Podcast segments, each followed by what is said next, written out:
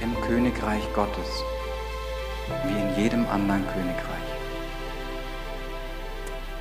gibt es nichts Höheres als die Gemeinschaft mit dem König selbst. Wo willst du noch mehr hin? Was willst du noch weiteres erreichen? Was willst du noch mehr erleben in dem Königreich Gottes als den König selbst?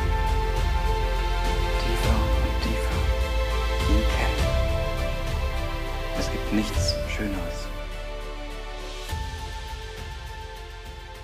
Ich liebe diese Lieder, in denen wir Jesus zusingen, dass wir ihn lieben. Ich liebe es, wenn wir uns gemeinsam mit dem beschäftigen, was Jesus wertvoll ist, weil das auch ihm gegenüber ausdrückt, wir wertschätzen dich, wir lieben dich, weil wir wertschätzen, dir wichtig ist, oder?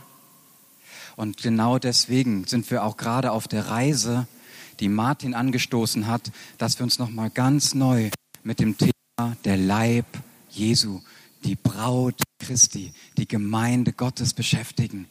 Warum? Weil es das Herz Jesu ehrt, weil er sein Leben, all seine Liebe gegeben hat für das, für diese Gemeinschaft an Menschen. Und das ist Anbetung. Anbetung, wenn wir uns mit seinem Schatz beschäftigen, der wir sind. Amen. Ah.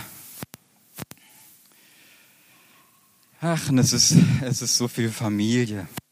Es ist, ich merke, je mehr ich da hineinwachse, Familienvater zu sein, es ist, ich lerne so viel dazu, was auch Gemeinde, Familie bedeutet und manchmal braucht man auch so eine gewisse Schmerzbereitschaft, sag ich mal. Oder? Es ist, es ist einfach so, als, als Familie zusammenzuleben, als Gemeinde zusammenzuleben, man braucht so eine gewisse Schmerzbereitschaft. Wer sich fragt, warum ich hier mit neuer Brille stehe, es hat genau damit zu tun. Kennt ihr diesen Psalm, der Herr ist meine Stärke und der, der meinen Kopf emporhebt? Ja? diese Kraft und äh, das Kopf emporheben gibt er auch den Kindern, vor allem wenn man über ihnen gelehnt ist und dann genau. Okay. Ich möchte gerne mit euch über ähm, den Epheserbrief sprechen, und zwar über das Epheser Kapitel 4. Und zwar ist das ein, ist ja eigentlich ein Rundbrief gewesen an die äh, Region von Kleinasien rund um Ephesus. Einfach so ein paar Fakten möchte ich euch gerne geben zu diesem, zu diesem Brief, weil wir einfach manche Dinge dann besser nachvollziehen können in ihrer Tiefe, weil dieser Brief wurde primär nicht an uns geschrieben, er wurde primär an die Urgemeinde im ersten Jahrhundert geschrieben, und zwar in einer bestimmten Region. Ja? Und wir profitieren von diesen Schätzen, weil darin das allgemeingültige Wort Gottes, das ewig ist und das das Gesicht von Jesus hat, auch immer noch lebt. Ja? Aber es öffnet sich mehr Tiefe, wenn wir uns einfach so ein paar Sachen mal angucken. Eine Stadt, die starke Gemeinde im Wind habe ich das Ganze genannt. So, und die Stadt Ephesus ist eine der Top fünf größten Städte des römischen Imperiums damals. Ja, es ist einer der wichtigsten Knotenpunkte zur Ausbreitung des Christentums in Europa. Ja, in der Apostelgeschichte wird viel darüber geschrieben, über diesen zweijährigen Aufenthalt von Paulus dort, über diesen großen Aufstand, der sich ergeben hat, dadurch, dass das Evangelium von Jesus dort äh, auf Kleinasien getroffen ist. Und in Ephesus stand eins der sieben Weltwunder der Antike, der Artemis-Tempel. Artemis ist eine dieser, dieses griechischen kosmischen Götterkultes des Olymps. Ja? Artemis ist die Mondgöttin. Wenn wir Olymp mal so ein bisschen durchgehen, dann haben wir noch Apollos, Sonnengott und so weiter. Das heißt, das, was dort spirituell in den Menschen, in Klammern die auch dann Christen wurden, lebte, war dieses Verständnis von der ganze Kosmos, ja, von der Erde bis in die höchsten Himmel, ist beherrscht von diesen griechischen Gottheiten, okay? Und zu diesem Artemis-Kult gehörten zum Beispiel auch Menschenopfer. Ja? Das alles einfach mal so ein bisschen im Hinterkopf behalten für das, wo wir jetzt reingehen in Epheser 4. Okay? Ähm, noch ganz kurz zum Epheserbrief. Man teilt den eigentlich gerne in zwei Teile. Kapitel 1 bis 3 und Kapitel 4 bis 6. Erstmal holt Paulus aus und ach, es ist einfach diese, diese, diese, diese Lobeshymne an die christliche Gemeinde. Er spricht über die, dann über den Reichtum der Segnungen Gottes für seine Kinder. Und dann kommt nämlich genau der Punkt. Dann redet er ja ganz viel über diese Achtung, kosmisch erhöhte Stellung des Christus und uns Gläubige in Christus. Dass dieser ganze Dings, dieser ganze, diese ganze Lobeshymne mit ähm, äh, Christus wurde erhöht bis in die himmlischen Regionen. Er wurde neben den Vater gesetzt. Er ist der, der hinaufgestiegen, äh, hinabgestiegen ist und wieder aufgestiegen ist, damit er alles in allem erfülle. Er thront über jeder Macht und Gewalt, über jedem Fürstentum, über jedem Namen, der in keine Ahnung welchen Weltzeiten genannt werden wird. Ja, Paulus spricht genau in diese geistliche Realität, in diese Spiritualität dieser Region rein und sagt, und Jesus hat das kosmische Zepter in der der Hand. Alles andere sind Götzen, es sind alles nur Namen. Die wahre Kraft liegt in dem Namen Jesus. Und jeder, der an Jesus glaubt, ist mit dem Christus versetzt in die himmlischen Regionen und von dort aus leben wir und von dort aus verändert sich diese Welt. Und dann kommt dieses revolutionäre Gedankengut eigentlich für damals hinein, nämlich er schreibt darüber, dass die Gemeinde eine Ethnien, Völker, Religionsgruppen übergreifende Gemeinschaft ist. Bis dahin, Antike war eigentlich Diversität, Abspaltung in verschiedene Ethnien, verschiedene Gruppen, verschiedene Religionen, was weiß ich und so weiter. Das, was das Christentum eigentlich in Europa macht, ist, was so viele heutzutage der französischen Aufklärung zuschreiben. Aber das ist Paulus, das ist Jesus Christus, der um sich herum zum ersten Mal in seiner Gemeinde vereint hat, die bunte Welt. Das ist Jesus. Das ist Jesus, der sagt, komm, folg mir nach. Egal aus welchem Volk, aus welchem Stamm, aus welcher Sprache, aus welchem Hintergrund auch immer du kommst, sei bei mir. Lass uns Gemeinschaft haben. Seid eine Gemeinschaft miteinander. Ja? Und dann kommt der zweite Teil des Epheserbriefes, die Kapitel 4 bis 6. Und dann wird es ganz konkret. Dann spricht Paulus darüber, ja, wie wird denn jetzt praktisch umgesetzt? Wie wird denn jetzt praktisch sichtbar, dass Christus der erhöhte Gott des Universums ist, über allem. Und dass wir in ihm leben, diese hohe Berufung, in Christus zu sein, an himmlischen Orten mit ihm zu sein, zusätzlich, dass wir auf diesem Mutterboden Erde stehen, ja? Und er spricht darüber, wie, wir das, wie das praktisch umgesetzt wird im persönlichen Leben, aber eben auch im Gemeindeleben. Und darüber würde ich gerne mit euch heute sprechen. Und da ist nämlich das Epheser Kapitel 4 an. Wir werden heute ein bisschen Bibelarbeit machen. Ja? Deswegen habe ich ganz, ganz viele Folien im Gepäck und ähm, da auch so ein bisschen rummarkiert, weil ich hoffe, dass wir ja, so ein bisschen uns unser Herz mal so waschen lassen im Wasserbad des Wortes. Einfach heute Morgen gibt es mal ganz, ganz viel Wort Gottes. Ja? Vers 1. So ermahne ich euch nun, ich, der Gebundene im Herrn, dass ihr der Berufung würdig wandelt, zu der ihr berufen worden seid. Ja, diese erhöhte himmlische Gemeinschaft mit Gott, indem ihr mit aller Demut und Sanftmut, mit Langmut, Geduld, einander in Liebe ertragt und eifrig bemüht seid, die Einheit des Geistes zu bewahren durch das Band des Friedens. Die hohe Berufung, Gemeinschaft mit Jesus Christus in den himmlischen Regionen zu haben und sein Königreich auszubreiten auf dieser Erde. Diese hohe Berufung wird würdig umgesetzt, indem wir ganz unten anfangen. Diese hohe Berufung wird umgesetzt mit Demut. Diese hohe Berufung wird umgesetzt mit Sanftmut. Diese hohe Berufung zeigt sich praktisch hier auf der Erde, indem wir einander ertragen.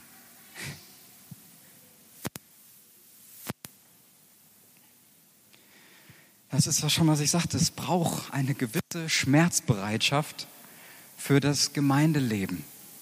Ja? Und ich fände es total toll, wenn wir einfach als Gemeindefamilie da auch wieder neu ein Ja zu finden können. Ich glaube, das muss sich einfach immer wieder auch mal erneuern, dass, wir, dass man sich selber sagt und wir auch als Gemeinschaft sagen, es gehört dazu, dass wir einander ertragen, dass Dinge mal nicht so schön laufen, wie wir es gerne hätten, dass jemand anders ist als ich. Ja, dass wir ja dazu sagen, ich stelle mich dem. Ne? Und ich spreche es auch an. Ich spreche es an, dass es mir vielleicht nicht so leicht fällt. Ich gehe in einen Prozess damit. Wir müssen immer wieder mal zu diesem Ja kommen, weil es gehört dazu. Ja? Weil drehen wir das doch mal um. Warum muss denn das Verschiedene ertragen werden? Weil wir sonst alle gleich wären. Und das wäre fatal, oder? Und ehrlich gesagt, wir würden auch total daran zerbrechen, wenn wir den Anspruch hätten, irgendwie einander gleich zu sein. Es geht nicht. Wir zerbrechen. Da kommt so ein Druck rein. Aber da, und das ist ja das Schöne, ne? er schreibt ja, bewahrt die Einheit des Geistes durch das Band des Friedens. Wenn wir, diesen, wenn wir dieses Ja zu finden, ich bin, ich eine gewisse Schmerzbereitschaft mit, ich übe mich darin, demütig zu sein, sanft, einander zu ertragen. Darin liegt der Frieden Gottes. Der Frieden Gottes liegt in der Verschiedenheit. Und jetzt sind wir genau wieder bei diesem Punkt. Jesus hat zu jedem gesagt, komm, folg mir nach. Egal welcher Hintergrund. Das ist, was Jesus wollte. Jesus wollte, dass es auch manchmal ein bisschen weh tut, weil wir daran wachsen. Jesus hat selber gesagt zu, zu seiner kleinsten ersten Gemeinde, zu den zwölf, wie lange soll ich euch ertragen? Er kennt es. Jesus selbst kennt es, dass es dazu gehört, einander zu ertragen. Wie viel mehr darf es für uns dazugehören? Das heißt, es ist völlig normal, dass wir nicht der gleichen Meinung sind, dass wir nicht die gleiche Lebensweise haben und auch, dass wir nicht die gleichen Ressourcen haben. Hier gibt es unterschiedliche Verhältnisse von Zeit, die wir haben, von Kraft, die wir haben. Und das ist in Ordnung. Ja? Einheit bedeutet nicht, einander gleich zu sein sondern uns in dieser Verschiedenheit wertzuschätzen sowie zu ertragen. Ja? Und in diesem Spannungsverhältnis zwischen ich schätze diese Vielfalt wert und ich ertrage diese Vielfalt, darin zusammenzugehören. Und zu sagen, ja, das sind wir.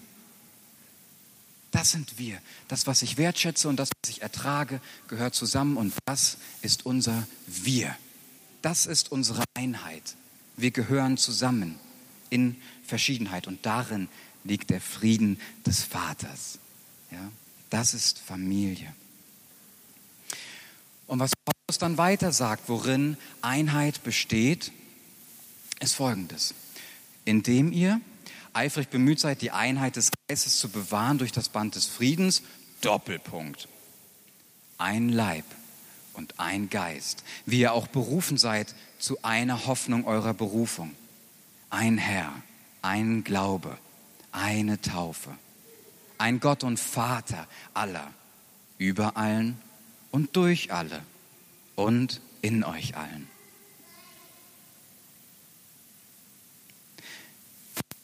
Ist das nicht wunderschön, wie, wie, wie wunderschön Paulus das geschrieben hat durch dieses ein Hm, ein Hm, ein Hm. Das heißt, was Paulus da macht sprachlich ist, einen Fokus geben, oder?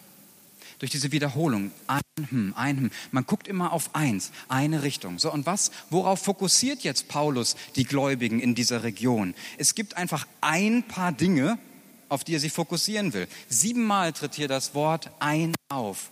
Dreimal bezogen auf die Person Gottes und viermal bezogen auf die Aspekte unserer Erlösung. Seht ihr das? Ein Geist, ein Herr, ein Gott und Vater. Er fokussiert sie auf Gott. Dann fokussiert er sie auf ihre Erlösung. Ein Glaube. Wir haben eine gemeinsame Taufe auf den Herrn Jesus. Wir sind ein Leib. Wir haben eine Hoffnung. Das heißt, und er kommt ja von diesem Miteinander. Ich persönlich glaube, dass was Paulus hier macht, ist, dieses einander ertragen in den Konflikten, diese Verbundenheit aushalten, das geht gemeinsam, wenn wir gemeinsam darauf schauen, dass es dass wir den einen gemeinsam selben Gott haben, der jeden einzelnen von uns erlöst hat und wir gehören zusammen zu ihm. Ja? Und letztendlich ist es auch genau er und unsere Erlösung, die uns dazu befähigt, so Gemeinde zu leben. Warum? 2. Korinther 3,18 sagt Paulus, im Anschauen seines Bildes werden wir verwandelt in dasselbe Bild, von Herrlichkeit zu Herrlichkeit. Das ist das Werk des Geistes des Herrn. Das heißt, wenn wir in diesem, in diesem Schmerz schon mal, im Ertragen, im Miteinander, aber auch in dem Wertschätzen, wenn wir da auf den einen Gott, Geist, Herr, Vater schauen, werden wir verwandelt in dasselbe Bild, wie Jesus es auch schafft zu ertragen, wie Jesus es auch schafft, Schmerz auszuhalten. Deswegen ist dieser Fokus so wichtig. Und auch, ehrlich gesagt, in, wenn es gut läuft und wir einander wertschätzen, auch nicht überzudrehen. Ne? Nicht überheblich zu werden, nicht die Demut zu verlassen. Da hilft es uns auch, wenn es richtig super läuft, diesen Fokus auf den einen Gott zu bewahren, weil er der Sanftmütige, der Demütige ist. Ja? Und dann, warum, ich wollte gerade, schwört er sie ein, aber das ist ja total unchristlich. Warum fokussiert Paulus sie jetzt hier auf diese vier Aspekte ihrer Erlösung? Glaube, Taufe, Spickzettel, Leib, Hoffnung. Die Erkenntnis, dass wir erlöst werden mussten, macht sehr viel mit unserem Herz gegenüber anderen. Als in Lukas 7 eine Frau in das Haus eines Pharisäers kommt, wo Jesus gerade zu Tisch saß und aß. Und sie, diese Frau bricht vor Jesus zusammen und sie salbt Jesus. War es ein Anstoß für die Leute, die drumherum waren? Wie, wie, wie kannst du diese Sünderin, die wir kennen, die, die voller ja, voller Fehler, voller Sünde ist hier anscheinend wirklich Nachbarschafts-, vielleicht sogar stadtbekannt. Wie kannst du diese Frau so nah an dich ranlassen, dich von ihr salben lassen? Und Jesus sagt, diese Frau liebt viel, weil ihr viel vergeben wurde. Und das ist derselbe Gott, der sagt, jeder Mensch ist vor Gott schuldig geworden, egal welches Gesicht die Sünde hat. Ja? Heißt, es geht nicht darum, die, die, es geht nicht darum, dass dir viel an Qualität oder viel an Masse an Sünde vergeben wurde, was dich dann fähig macht, andere zu lieben, sondern es geht einfach um die Erkenntnis, ich war für immer losgelöst aus der ewigen Gemeinschaft mit meinem himmlischen Vater. Aber Jesus hat meine Schuld am Kreuz ertragen. Er hat meinen Schmerz, meine Trennung auf sich genommen. Sein Leib wurde zerfetzt, damit ich ewige Gemeinschaft Vater haben kann. Und daran glaube ich, darauf bin ich getauft, in diesen Tod Jesu hinein. Und ich bin jetzt Teil seines Auferstehungsleibes. Und ich habe jetzt eine Hoffnung, nämlich in diesem und ich wollte im nächsten sagen, aber eigentlich hört es ja gar nicht auf. Aber auf dieser Welt und in der nächsten Welt Gemeinschaft mit dem Vater zu haben. Mir wurde so viel vergeben und Jesus hat das alles auf sich genommen. Und wenn ich mir das vor Augen halte, dann werde ich barmherzig mit anderen. Dann werde ich barmherzig in einer Gemeinschaft gehen, die Schmerz bedeutet, die Ertragen bedeutet. Wenn mir bewusst ist, mir wurde vergeben, kann ich vergeben. Zu meinem Gebetsrepertoire gehört schon mal Folgendes. Danke, dass du mir vergeben hast und deswegen vergebe ich jetzt dieser Person. Oder zum Beispiel auch, danke lieber Vater, dass du mich überführst in liebevoller Wahrheit und deswegen hilf mir, im selben Geist gegenüber der und der Person etwas anzusprechen, das mir schwer fällt. Er ist es, der uns befähigt, uns gegenseitig auch zu überführen. Er ist der, der uns befähigt, unangenehme Dinge anzusprechen, weil er es einfach vermag, uns in Liebe zu überführen. Wie viel mehr können wir durch ihn in uns auch sagen, das hat mich echt verletzt, mein Lieber. Hier ist mein Herz. Können wir wieder in Gemeinschaft kommen. Und das ist ja auch genau das Herz Gottes bei Überführung. Überführung ist kein Akt der Bloßstellung. Überführung ist eine Einladung zur Wiederherstellung von Gemeinschaft. Ne? Oder was ich auch gerne bete, so in diesem von mir wegschauen ist, Jesus, es erstaunt mich, dass du, Sohn Gottes, König der Könige, dich hast vom Geist leiten lassen, dass du nur getan hast, was du den Vater hast tun sehen. Und weil ich mir das vor Augen halte, kann ich auch meinen Leitern vertrauen und ihnen folgen. Jesus hat sich leiten lassen, der König der Könige ließ sich leiten von seinem Vater. Und das befähigt uns, dass auch wir uns leiten lassen können von den Vätern und Müttern dieses Hauses und unseres Königreiches, oder? Ja.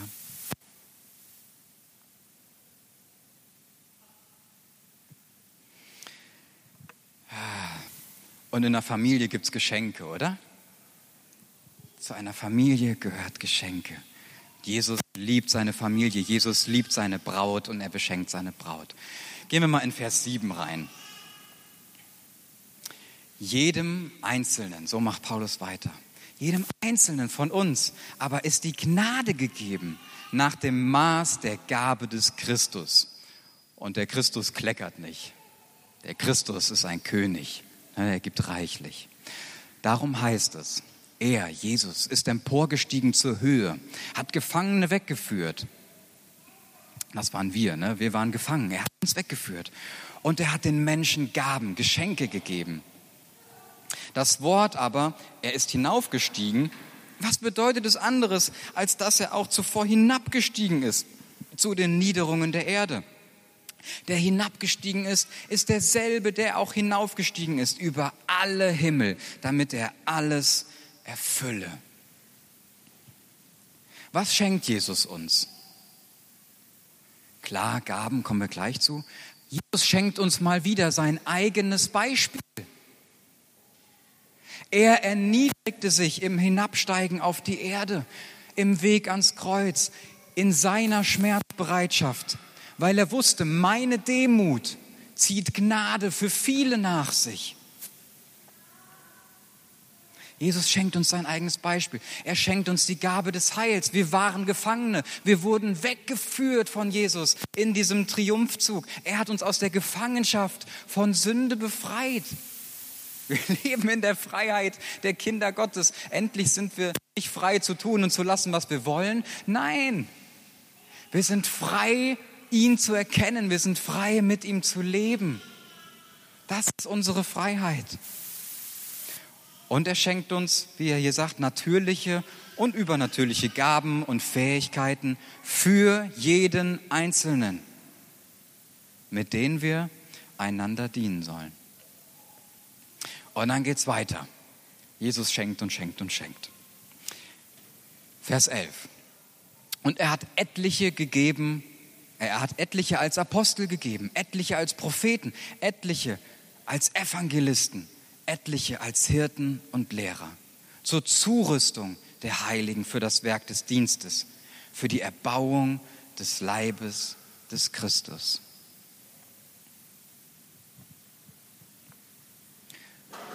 Wir denken nochmal in unserem Hinterkopf zurück. Er schreibt an eine Region rund um die römische Topstadt Ephesus mit dem Artemiskult, zu dem es typischerweise gehörte, dass die Stadt, steht in der Apostelgeschichte auch, die verstand sich als Nährerin der Artemis. Ja, wir nähren die Gottheit. Und dazu gehörte es, dass Menschen geopfert wurden dieser Göttin. Ja, die wurden sozusagen, es wurden Menschen der Göttin geschenkt.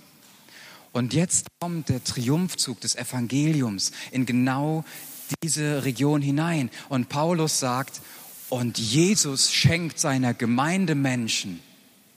Jesus nährt seine Gemeinde. Vorbei ist dieses, wir nähren Gottheiten, wir opfern tote Menschen. Jesus Christus nährt die Gemeinschaft seiner Gläubigen und er beschenkt die Gemeinschaft von Gläubigen mit Menschen, die lebendiger nicht sein könnten und die zusätzlich auch noch Leben bringen der Gemeinschaft. Einfach das vor Augen zu haben, wie das geklungen haben muss für die Leute damals, für die das total normal war, dass es andersrum lief, ja. Das ist die, die Kraft und die Schönheit des Evangeliums. Und zwar spricht Paulus jetzt hier von das, was wir kennen als die fünf Ämter. Das heißt, Leiterpersönlichkeiten, die wie Jesus es vorgelebt hat, andere dazu befähigen, einer wachsenden Gemeinschaft zu dienen. Und jetzt mal Achtung. Diese fünf Ämter, diese Leiterschaftstypen, diese Leiter, die man anfassen kann, ja, die so Mensch sind wie du und ich, Sie sind Gaben. Sie sind Geschenke von Jesus. Leiterschaft in der Gemeinde Jesu ist kein notwendiges Übel. Leiterschaft in der Gemeinde ist ein Geschenk des Königs, der Könige an seine Braut. Wertschätzen wir die Leiterschaft unserer Gemeinde als genau das. Und dann kommt dieses Wort etliche. Etliche Apostel, etliche Propheten, etliche Evangelisten, etliche Hirten und Lehrer. Und das ist ein so unfassbar entscheidender Punkt. Warum? Niemals könnte ein einzelner Apostel Jesus in seinem kompletten apostolischen Wesen dieser Welt zeigen. Es brauchte von Anfang an zwölf einen wachsenden Kreis von 70, 120. Es braucht eine globale Gemeinde und es braucht in der Gemeinde etliche Apostel, Propheten, Hirten, Lehrer, Evangelisten, um Jesus in seiner vollständigen Sendung vom Vater zu zeigen. Und das ist genau ihre Aufgabe. Den unfassbaren Reichtum Jesu zu repräsentieren und dieser Welt zu offenbaren. Wir wirken alle dabei mit. Und sie sind von Jesus Geschenke zur Zurüstung der Heiligen für das Werk des Dienstes. Dass eine Gemeindefamilie geschaffen wird, die darauf ausgerichtet ist, nicht Leitern zu dienen, sondern Leiter haben sie ausgerichtet, einander zu dienen, einander wertzuschätzen einander aufzuerbauen, zu ermutigen, zu sehen, zu halten, zu konfrontieren in Liebe, zu lehren, zusammenzuwachsen. Zurüstung, was Paulus hier benutzt im Griechischen, ist eigentlich ein medizinischer Begriff. Und zwar spricht Paulus da im Wörtlichen von, er hat diese etlichen Ämter gegeben zur Einrenkung ausgerenkter Gelenke bei den Heiligen. Knick, knack. Damit dann Werk, das Werk des Dienstes, das einander dienen, überhaupt funktionieren kann. Das ist wieder was für den Hinterkopf, brauchen wir gleich, ja? Dass da steht, Leiter renken ausgerenkte Glieder ein, okay? Seid ihr da? Gehen wir wieder ein bisschen weiter. Warum überhaupt? Was ist der Sinn dieses Dienstes aneinander, dieses gemeinsamen Wachsens? Für das Werk des Dienstes, für die Erbauung des Leibes des Christus, bis wir alle zur Einheit des Glaubens und der Erkenntnis des Sohnes Gottes gelangen, zur vollkommenen Mannesreife, zum Maß der vollen Größe des Christus. Wir alle. Ja? Das heißt, unsere Gaben, die Dienste, die wir tun, sind nicht primär für uns, für unsere Selbstverwirklichung, für unsere Reife, für unser Wachsen in Jesus. Ja? für unseren guten Ruf.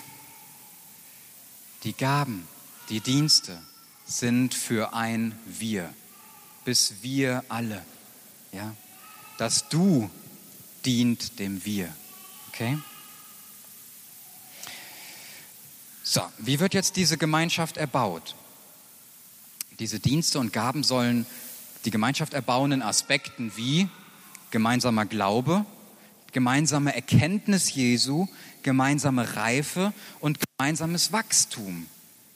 Ich weiß nicht, wie dir das ging, aber bis vor kurzem dachte ich persönlich immer, jeder einzelne Gläubige soll zur vollen Erkenntnis des Sohnes Gottes kommen, wenn ich das gelesen habe. Bis vor kurzem dachte ich, jeder einzelne Gläubige soll zur vollen Mannesreife, zur vollen Größe des Christus kommen. Ich glaube, dass das Gedanken waren von mir, die noch nicht so ganz ausgereift waren, weil Paulus sagt, bis wir alle dahin kommen. Denn mal ehrlich, Paulus sagt doch selber, wir sehen jetzt mittels eines Spiegels wie im Rätsel, dann aber von Angesicht zu Angesicht.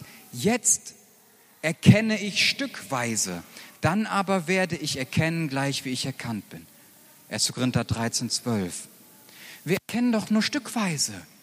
Wie können wir alle hier auf der Erde, ja, wie können wir alle zur vollkommenen Erkenntnis Gottes gelangen?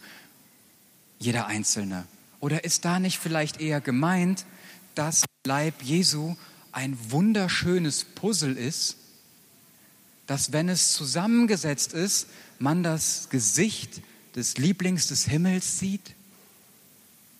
Dass wenn wir zusammen verbunden, in Einheit, einander wertschätzend, einander ertragend, unsere Erkenntnis, wie wir Jesus sehen und wertschätzen, wenn wir das zusammentragen, kommt dann nicht ein wir alle zur vollen Erkenntnis des Sohnes Gottes? Ja, oder? Lasst uns doch danach eifern. Und Ding mit der Mannesreife. Ja, na klar, reifen wir alle persönlich.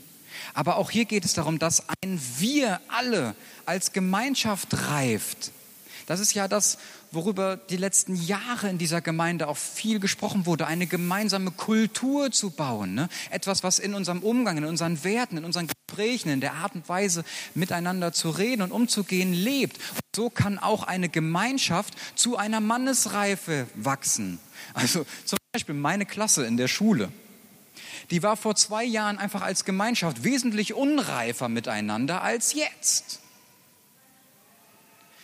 Gemeinschaften reifen im Umgang miteinander. Und ich glaube, hier sagt Paulus, es geht darum, dass wir als Gemeinschaft des Leibes, jetzt hier lokal oder zusammen in Duisburg oder zusammen in NRW oder zusammen in Deutschland, wir zu einer gemeinsamen Reife unserer Gemeinschaft kommen. Und dass sie so groß wird, dass die Herrlichkeit des Herrn die Erde bedeckt, wie die Wasser die See. Ne? Und für, für, sag mal, den Schluss meiner Predigt, der wird noch ein bisschen dauern, habe ich noch was mitgebracht, was mir sehr auf dem Herzen liegt.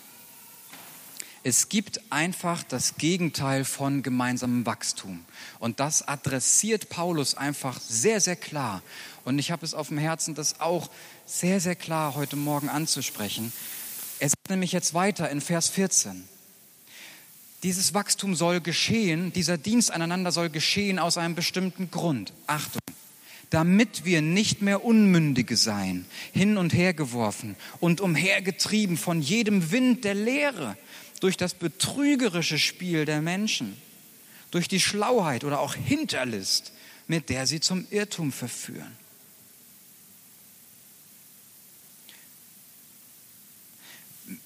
Merkt ihr was? Jetzt kommt dieses, dieser Punkt Mündigkeit hinein. Ja, diese persönliche Reife. Ja, Paulus spricht die ganze Zeit vorher von einem Wir, von einer Gemeinschaft, von Beziehungen, die sich wertschätzen, die reiben und die zusammenwachsen. Und jetzt kommt Mündigkeit. Ja, und er sagt, Unmündigkeit ne, ist dieses hin und her geworfen, umhergetrieben. Heißt, Mündigkeit im Gegensatz jetzt zum weltlichen Denken heißt bei uns nicht, dass du endlich alles alleine schaffst. Mündigkeit bedeutet, dass du in deiner Reife und in deiner Eigenverantwortung, die du gelernt hast, anerkennen kannst, dass du feste Verbindungen zu anderen Menschen brauchst und dass andere Menschen feste Verbindungen zu dir brauchen. Das ist Mündigkeit. Das ist wirkliche Reife. Zu wissen, mein Verhalten hat eine Auswirkung auf die Beziehungsnetze, in denen ich stehe. Und ich bin wirklich mündig, wenn ich weiß, ich brauche feste Beziehungen zu anderen. Andere brauchen eine feste Verbindung zu mir, weil wir eine Gemeinschaft sind.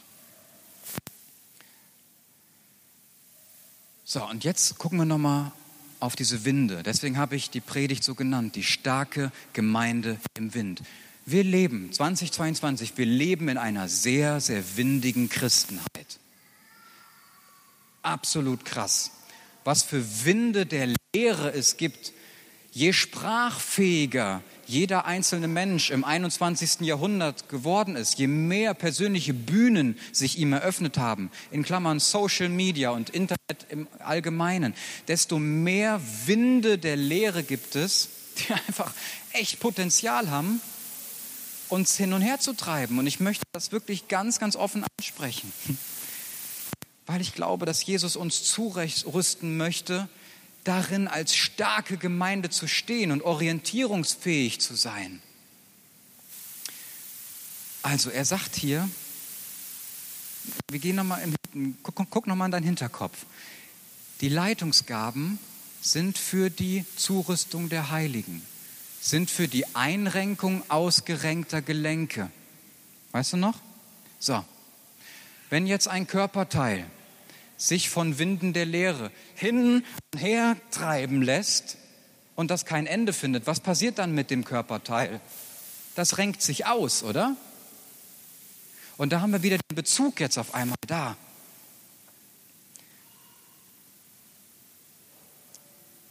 Und dafür braucht es einfach Leiterschaft, auch im Leib Jesu, die einfach auch sagen kann, hey, du stehst in Gefahr, durch dein Hin und Her geworfen werden. Du stehst in Gefahr, die wirkliche Verbindung zu deiner zu deinen Beziehungen zu verlieren. Du stehst in Gefahr, ausgerenkt zu werden. Hier ist meine Hilfe. Ich möchte dir gern helfen, ein starkes Gelenk zu haben, dass deine Verbindung zur Gemeinschaft stark bleibt. Ja? Versteht mich bitte richtig. Sich mit ausgewählter, guter Lehre aus dem In- und Ausland zu bereichern, ist wunderbar profitiere ich selber sehr von. Aber wenn einzelne Lehren oder auch wenn ein Übermaß von verschiedenen Lehren dich in deine Orientierung herwerfen und dafür letztendlich auch sorgen, dass du deine Verbindung zur lokalen, spürbaren, praktischen Gemeinschaft verlässt, dann stehst du in Gefahr, ausgerenkt zu werden. Und das ist einfach das, was wir im Hinterkopf haben sollten. Nicht als eine ah, so latente Unsicherheit, oh nein, hoffentlich werde ich nicht, sondern einfach sich mal sozusagen den zweiten Blick auf sich selber zu haben. Womit beschäftige ich mich eigentlich? Und wird mir das auf Dauer zu viel? Oder sorgt das eine dafür, dass ich Beziehungen habe schwinden lassen? dass ich Gemeinschaft vernachlässigt habe. Einfach ein zweiter Blick auf sich selbst. Und dann ist es einfach so, Paulus spricht hier ganz klar vom betrügerischen Spiel der Menschen. Das ist auch modernes Christentum, das Christus verlassen hat in manchen Aspekten. Es ist viel Betrug. Jesus selbst hat davon gesprochen. Es kommen Wölfe im Schafspelz. Es sieht alles nach Schaf aus, aber es brüllt wie ein Wolf. Und das ist auch das 21. Jahrhundert, das ist auch Social Media, das ist auch Internet. Ja? Die mit Schlauheit oder da steht auch Hinterlist zum Irrtum verführen. Was ist Hinterlist? Hinter etwas, das zunächst gut aussieht, sonst wäre es keine List, steckt ein großer Schmerz für dich. Das ist Hinterlist. Natürlich sieht es auf den ersten Blick gut aus. Ja, es fühlt sich im ersten Moment toll an.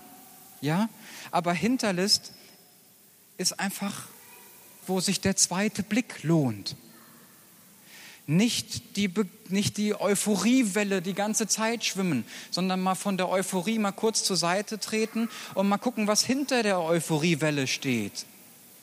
Vielleicht ist da etwas, wo du dann erkennst, oh, das habe ich erst gar nicht gesehen, aber wenn ich mich dem weiter öffne, das ist eigentlich gar nicht so gut für mich und für die Gemeinschaft, in der ich stehe. Es ist der zweite Blick, ja. Und mal ein Irrtum mal angesprochen, zu dem wirklich massiv geführt wird in unserer heutigen Zeit, ist Irrtum von Selbstoptimierung. Mach das Beste aus dir, hol das Beste aus dir raus. Du hast es dir verdient, gönn es dir, ja. Und dann kommt das Spirituelle, vielleicht Christliche noch mit rein. Die Kraft ist in dir. Du bist die Kraft, ja. Nein, Christus in dir ist die Kraft, die diese Welt braucht und die du brauchst. Fall nicht auf diesen Irrtum rein, dass du Christus ersetzen könntest. Die Menschheit versucht permanent, sich selber zu erlösen durch diese ganze Selbstoptimierung, durch du bist die Kraft. Steh doch du auf. Nein, Christus ist auferstanden und dann kommt's. Wir sind mit Christus auferweckt worden zu neuem Leben. Nicht andersrum. Und das ist dieser Irrtum. Das ist so viel Esoterik. Die sagt, du kannst das. Du bist die Kraft. Aus deiner Kraft. Zeig der Welt, wer du bist. Nein, Christus hat der Welt gezeigt, wie wenig die Welt ist und wie viel sie in ihm sein kann. Und wir sind mit eingeladen in diesem starken, kosmisch erhöhten Jesus, über jedem Namen, auch über unserem eigenen, mitzuregieren.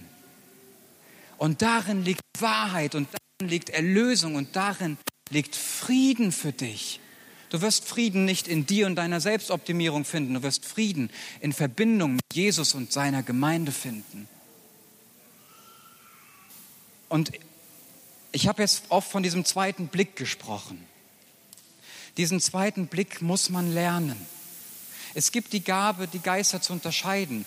Und mach es zu deinem Gebet, dass du das haben möchtest, dass du diesen zweiten Blick, der vom Heiligen Geist aus dir herausgeboren wird, hast, dass du eine Intuition im Geist entwickelst, ja? man kann es auch lernen. Und ich möchte euch ein paar Aspekte einfach aus meiner persönlichen mulmigen Bauchgefühl-Hitlist mitgeben, okay? Ich habe eine Tabelle für euch dabei. Ich möchte euch gesunde Merkmale zeigen und gleichzeitig das Original jetzt mal nur aus Epheser 4, worüber wir reden. Für mich wird es ungesund, wenn ich merke, es gibt die einzelne starke Person, egal ob Mann oder Frau. Ja? Alles spitzt sich zu auf diese eine Person. Alles ist fokussiert auf diese eine Person. Alles geht von ihr aus. Alles geht zu ihr hin. Und wenn diese Person nicht Christus ist, dann ist es ungesund. Und es ist nämlich das Original ist, Jesus hat uns etliche Leiter gegeben. Amen. Ja? Ein anderer Punkt, bei dem ich ein mulmiges Bauchgefühl bekomme, ist, die Person oder die Organisation erhöht sich selbst. Das ist das, was ich eben sagte. Ne? Oder hat den Anspruch, besonders zwischen Gott und Mensch zu vermitteln. Komm zu mir, nimm mein Angebot, nimm unser Angebot in Anspruch, weil dadurch bekommst du den Weg da und dazu. Ne? Oder nur dadurch bekommst du den Weg da und dazu. Oder diese Personenorganisation hat Erkenntnisse oder Kräfte, die kein anderer hat. Leute, das, das gibt es. Das hört sich so fern an vielleicht für manche. Das ist real bei Diensten und Menschen, die unterwegs sind und die christlich gelabelt haben auf sich.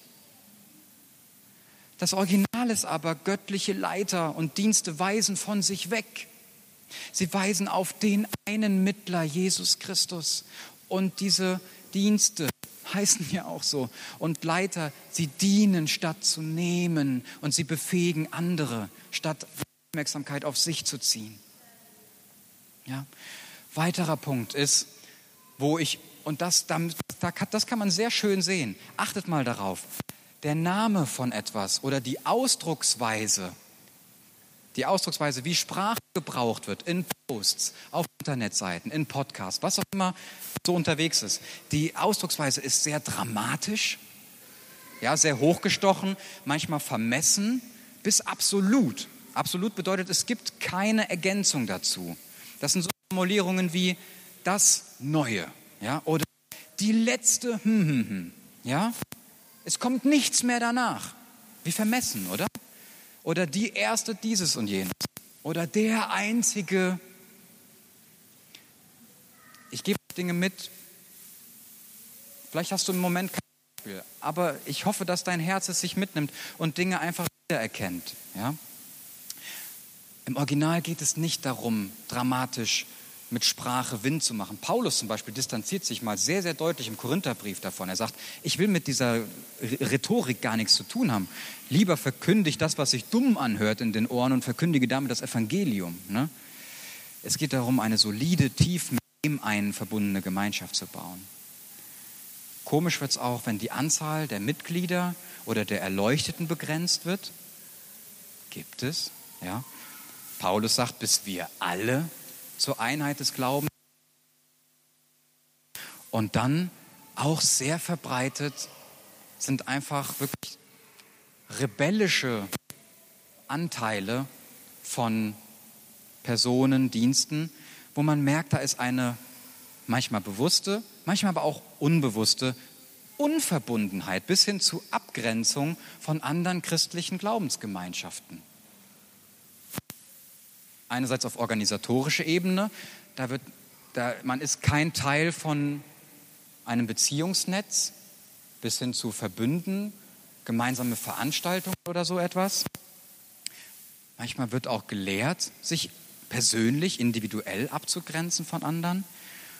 Oder auch, was auch Teil sein kann, ist so eine Kultur des über den anderen reden. Da beginnt ja auch schon Unverbundenheit und Abgrenzung. Ne? Des über den anderen reden oder über den Leiter reden oder über andere Leiter reden, statt mit dem anderen reden. Aber Paulus sagt, hey, die Glieder des Leibes stehen in Handreichung miteinander. Es ist ein Miteinander, egal ob lokal oder global, es geht nur zusammen. Und dann ein Punkt, der mir immer wieder begegnet ist, nicht heilsentscheidende Aspekte des Christentums werden überbetont bis hin zu einer Pflicht. Einfach nur als Beispiele.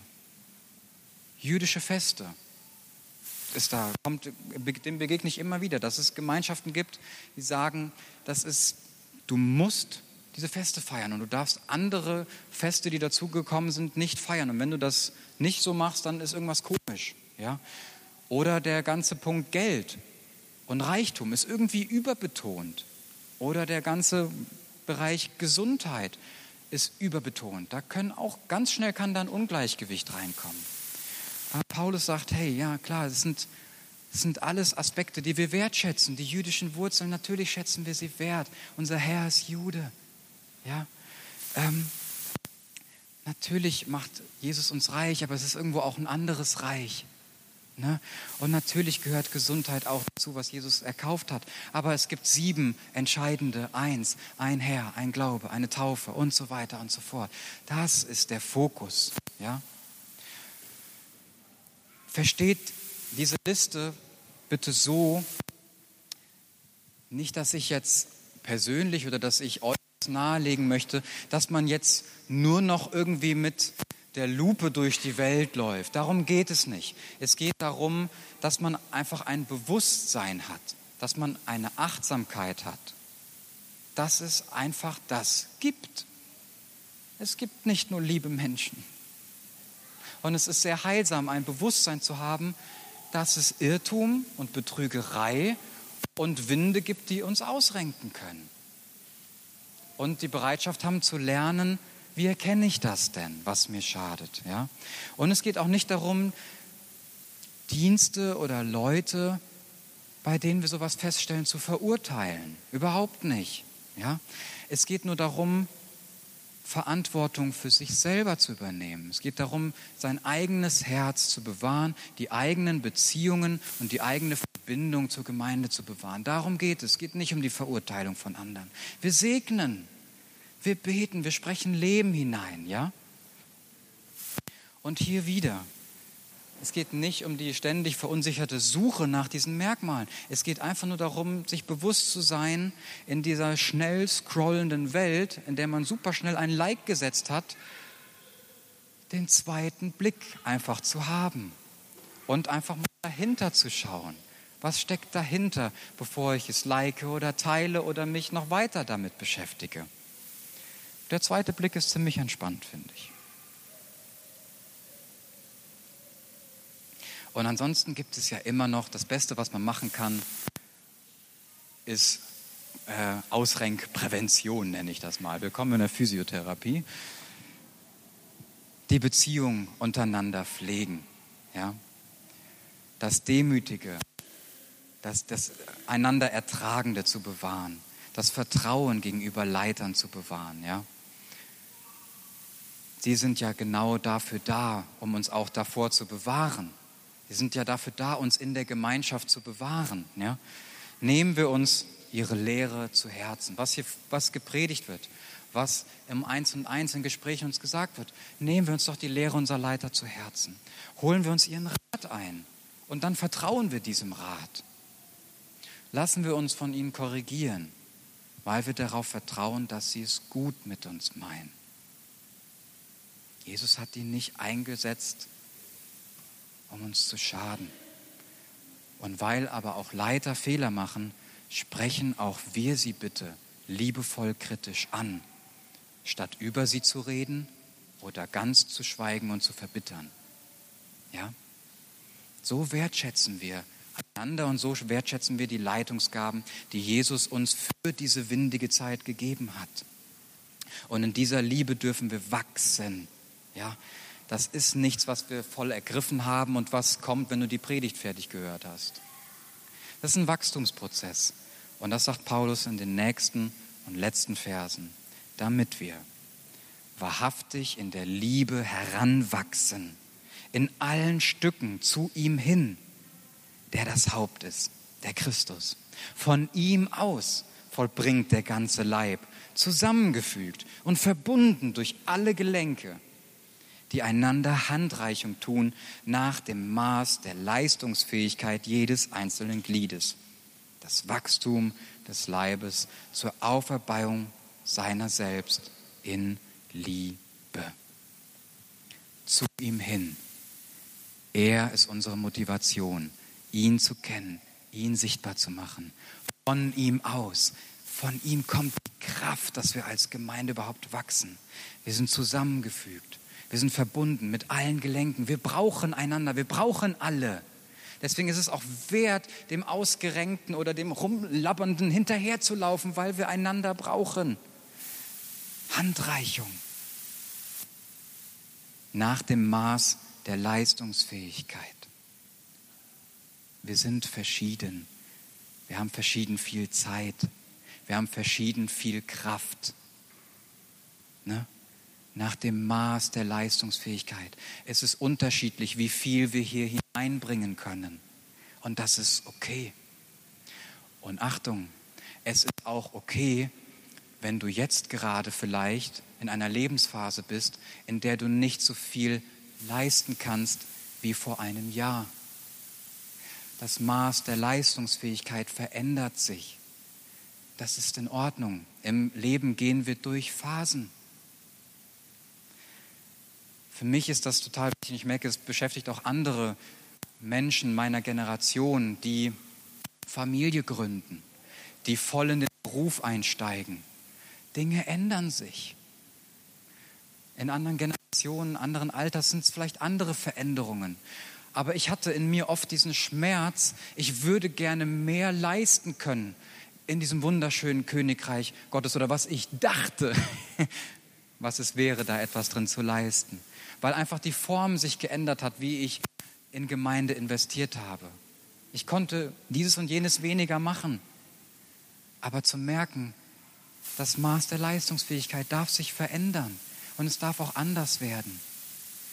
Und es ist auch genauso viel Königreich und Gemeinde, wenn ich mein Ben und mein Eli auf dem Schoß habe und da hinein investiere. Es ist völlig in Ordnung und mehr noch, es wunderschön, denn sie sind auch Gemeinde. Und da, wo du arbeitest, wo du vielleicht gerade mehr in deinen Arbeitsplatz investierst, hey, mach doch da Gemeinde in deinem Herzen. Ne? Das heißt, Ressourcen ändern sich. Aber das sind alles äußere Umstände, äußere Veränderungen. Das, was uns eint und was uns zusammengehören lässt, ist ja eigentlich nichts Äußerliches, oder? Sondern es ist das gemeinsame Herz, das zusammen glaubt, wir sind ein Leib, ein Geist, wir haben eine Hoffnung, einen Herrn, ein Glaube, eine Taufe, ein Gott, ein Vater über allen, durch alle und in euch allen. Das ist das gemeinsame Herz. Darin besteht die Einheit. Nicht in äußeren, messbaren Sachen, im Herzen. Das Königreich ist inwendig in euch, sagt Jesus. Bewahren wir dieses gemeinsame Herz und gehen einen Weg, der Herzen verbindet. Amen. Vielen Dank fürs Zuhören. Nimm dir doch gleich noch einen Moment Zeit und sprich mit Jesus über das, was dir wichtig geworden ist. Für mehr Ressourcen besuche christianlukaswendt.com oder folge ihm auf Instagram.